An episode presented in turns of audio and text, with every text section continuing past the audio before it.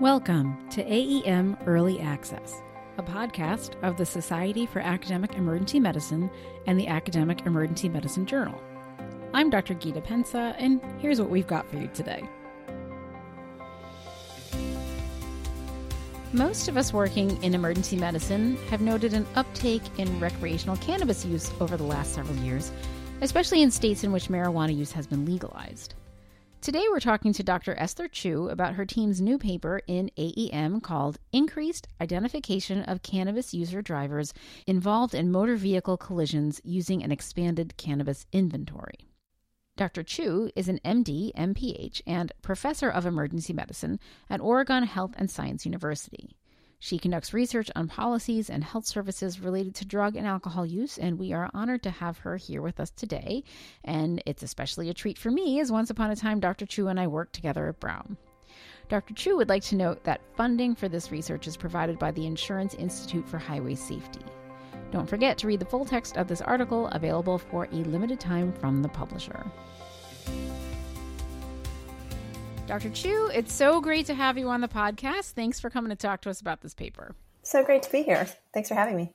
Okay, so you note in your paper that detecting cannabis use is important for both clinical and research reasons. So, what are the most common ways that we currently identify cannabis users in the emergency department? And as you note in your paper, what are some of the pitfalls that are associated with these techniques these days? Well, I think we have gone a long way in emergency medicine to try to standardize the questions that we ask about high risk health behaviors, um, alcohol use, smoking, drug use. But we've um, we've often used really abbreviated questions that sometimes don't lead to the answers that we anticipate. So, for example, um, in ERs where I've worked, and I'm sure this is still out there, we often will ask about alcohol use and then we'll ask about, and then do you use any illegal drugs or illicit drugs? Mm. And I remember even when, you know, when you and I worked together back in Rhode Island Hospital, mm-hmm. I used that screener for a research project I was doing. And people would say, they'd say, no illegal drugs. Mm-hmm. I just use cannabis, which at that time, you know, um, you know, cannabis is increasingly a legal drug for recreational use. But at that time, it was mostly illegal. And it just made me laugh because cannabis had become so normative that people didn't think about it as an illegal drug. Yeah. And yet we still had these kind of traditional ways of asking about it. And if you look at even um, these really well validated instruments that we use in research settings where we ask specifically about cannabis, um, some of the major ones that we've used over the over the past decades will say, um, "Do you use marijuana or do you use cannabis?" For example, a joint or weed, um, which is a very specific type of smoked cannabis. And I think probably in the past that captured the vast majority of cannabis that was used, but increasingly, I mean, if you come to a legalized state like mine and you walk into a dispensary, um, it, the first thing that strikes you, or at least struck me when I first walked into a dispensary, was um, the very vast number of forms that cannabis is now sold in, and um, uh, I mean, it strikes you if you walk into a grocery store here where you can get teas and tinctures and lotions and things like that. And so it's we're so beyond uh, the era where you can just ask about a joint and capture all of cannabis. So that was kind of um, high in my mind as we um, as we went into this research project. No pun intended. Oh my uh, gosh, it wasn't intended, but so good. I'll continue trying to do that. All right, so enter now the expanded cannabis inventory that we're going to be discussing today. So before we get into the details of your study, which looks at the uh, implementation and potential capture rate of that tool, tell us about this inventory and how it was developed. Yeah, basically, my team, as we were preparing to uh, capture patients with cannabis use in the emergency department and asked them some detailed questions about it so we could kind of get the landscape of cannabis use in this much more liberalized uh, era that we're in. We looked at existing instruments and we felt like they don't really capture the kinds of use that we're seeing clinically in the emergency department or hearing about mm-hmm. just out in the world. And so we did a pretty comprehensive online review of different cannabis forms. And we created this initial form of our expanded cannabis inventory that asked, you know, first of all, do you use marijuana or do you use hash concentrates? And then once they said what they used in general, we asked a lot about how do you use it? You know, do you smoke it? Do you inhale it? Do you um, use an edible form? What kind of edible form is it? A lozenge, or you know, how mm-hmm. how is it that you're that you're um, using cannabis? And then we um, did a lot of review among expert drug researchers, and then we took it to the bedside and recruited patients who used cannabis and had them just look at the questionnaire and reflect on it, mm-hmm. and then got feedback, and then iteratively reviewed it from there until we had um, a, a, this inventory that we thought did a pretty good job of capturing a wide range of forms um, and also had some open text fields so people could fill in if we didn't offer an option that um, that uh, you know was concordant with how they used cannabis they could also uh, give us additional information. Okay all right. So this study that we're talking about today is part of a larger parent study. So can you tell us about that parent study? Yeah, the big study is really asking the question what is the relationship between cannabis use, alcohol use, and your risk of getting into a car accident, um, an MVC? And that is data that we have pretty well characterized for alcohol use. You know, alcohol use, we can almost say per drink what your increased odds are for getting into a, a motor vehicle collision. Mm-hmm. For cannabis, very different. We're in the kind of the wild, wild west where um, states are trying different things to try to estimate how intoxicated you are from cannabis and whether that was likely to have impaired your driving you know mm-hmm. so some states actually behave like there's a formal cutoff but in fact that's not well supported by the literature and um, and there's a lot of conflicting literature some literature that says that there um, you know is not as great a risk that risk occurs in certain contexts or that there's actually not driving risk. So that was the question that we're asking. And in the parent study, we recruited both motor vehicle collision patients um, who were drivers and drivers who came into the ER for other reasons and were medical controls. And we obtained lots of data on them, took their blood samples for delta 9 THC levels and, and some metabolite levels. We asked them a ton of questions, including their same day and past year cannabis use mm. patterns. Okay. Yeah, it gets so complicated relative to alcohol because you don't know the strength of what they're smoking or just it's just hard to right. quantify how much they're taking in. That's exactly right. Uh, so the study we're discussing today, what were your main objectives?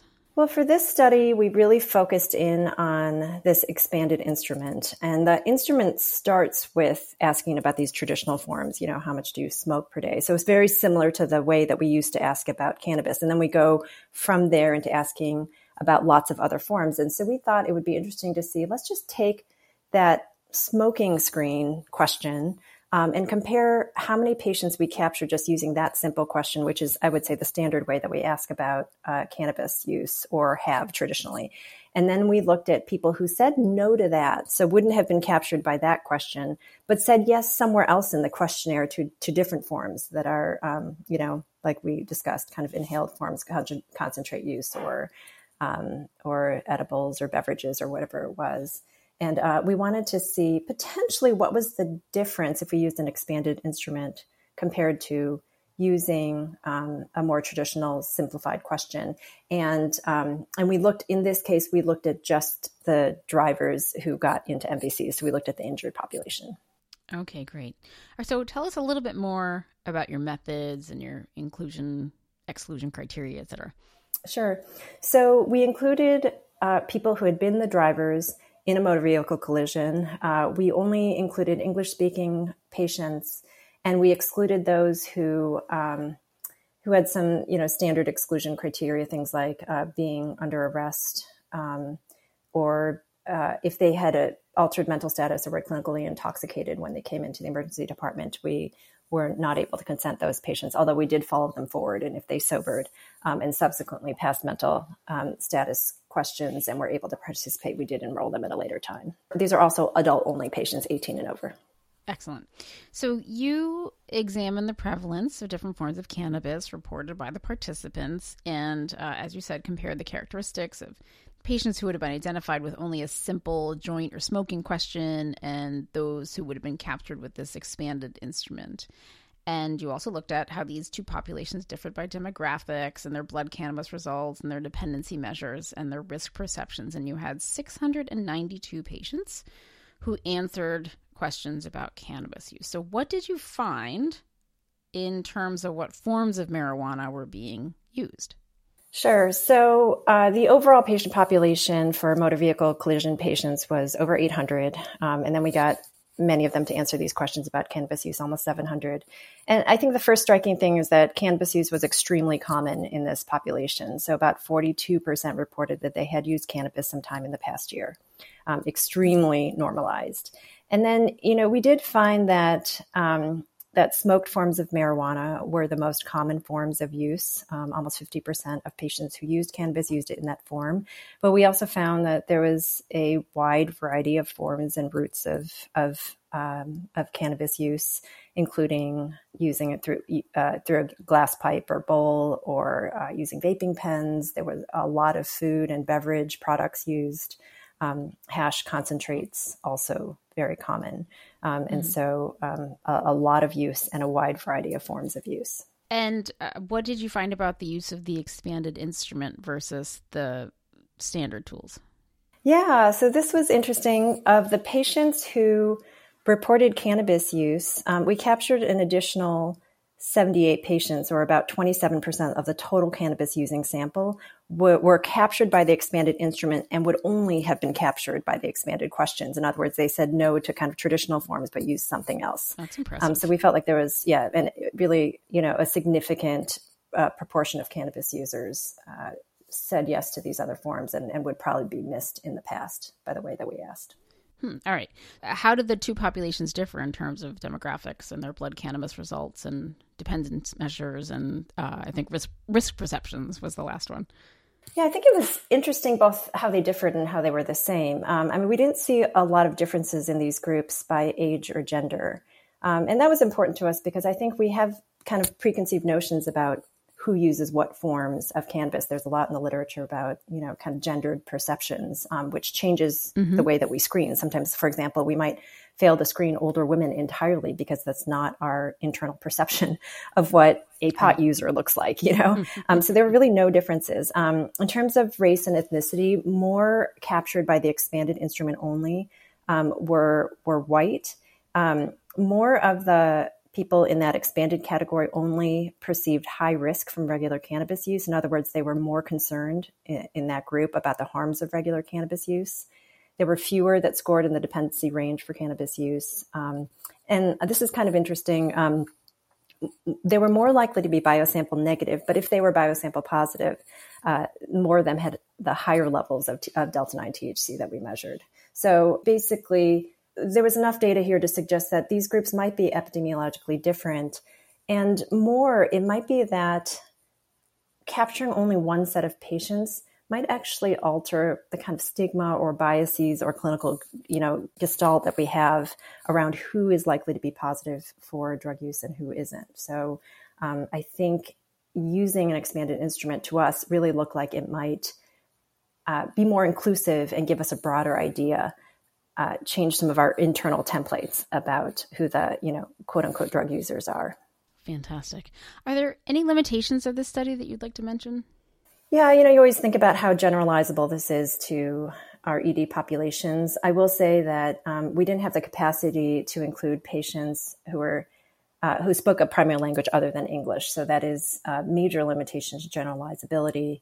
Um, also, you know, we definitely wanted to look specifically at the injured population, but be, because this was an injured population of drivers, uh, that, that, you know, people who drive tend to be healthier, younger, and more affluent than those who don't. So that's another bias. Um, and um, and I think the other thing is, even though we found very high rates of uh, reported use, and and that's not surprising in states that are um, that are legalized. This study was done in three states um, California, Colorado, and Oregon that all have legalized cannabis for, for regular use. I think in that sense, it's not hard to talk about your cannabis use. But on the other hand, when you get into a car accident, there is potential legal liability. So that may have limited people's um, you know, perceived ability to report to us uh, fully their cannabis use, uh, even though we offered all the you know security and protections of a, a, research project. Okay, totally understandable. So, what do you think the audience should take away from this paper, and what will come next?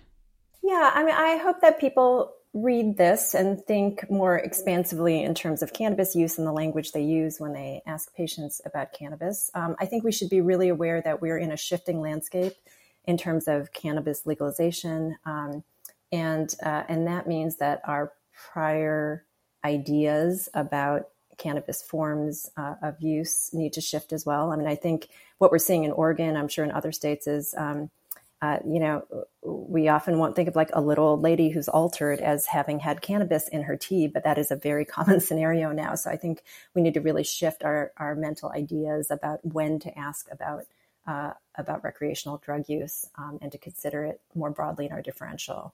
Um, and I, I, think just recognize that use has been normative for a long time, and that's going to be increasingly true, I think, across the lifespan. Um, so, um, and then I think from a research perspective, thinking about how do we make sure that our tools move with the reality of um, people's lived experience, and um, and hopefully we can move forward, validate more comprehensive instruments like this, and um, and start to incorporate that into our research protocols and our epidemiologic data collection. Great points. Thank you so much for coming to talk to us and for doing this work. And Esther, it was so great catching up with you. It was great having you today. Thanks so much. Thanks for listening to this month's AEM Early Access. Subscribe to this podcast on iTunes at AEM Early Access, all one word. Don't forget to read the full text of this article, available open access from the Academic Emergency Medicine Journal for a limited time. Today's music is by Scott Holmes. I'm Gita Pensa, and we'll see you next time.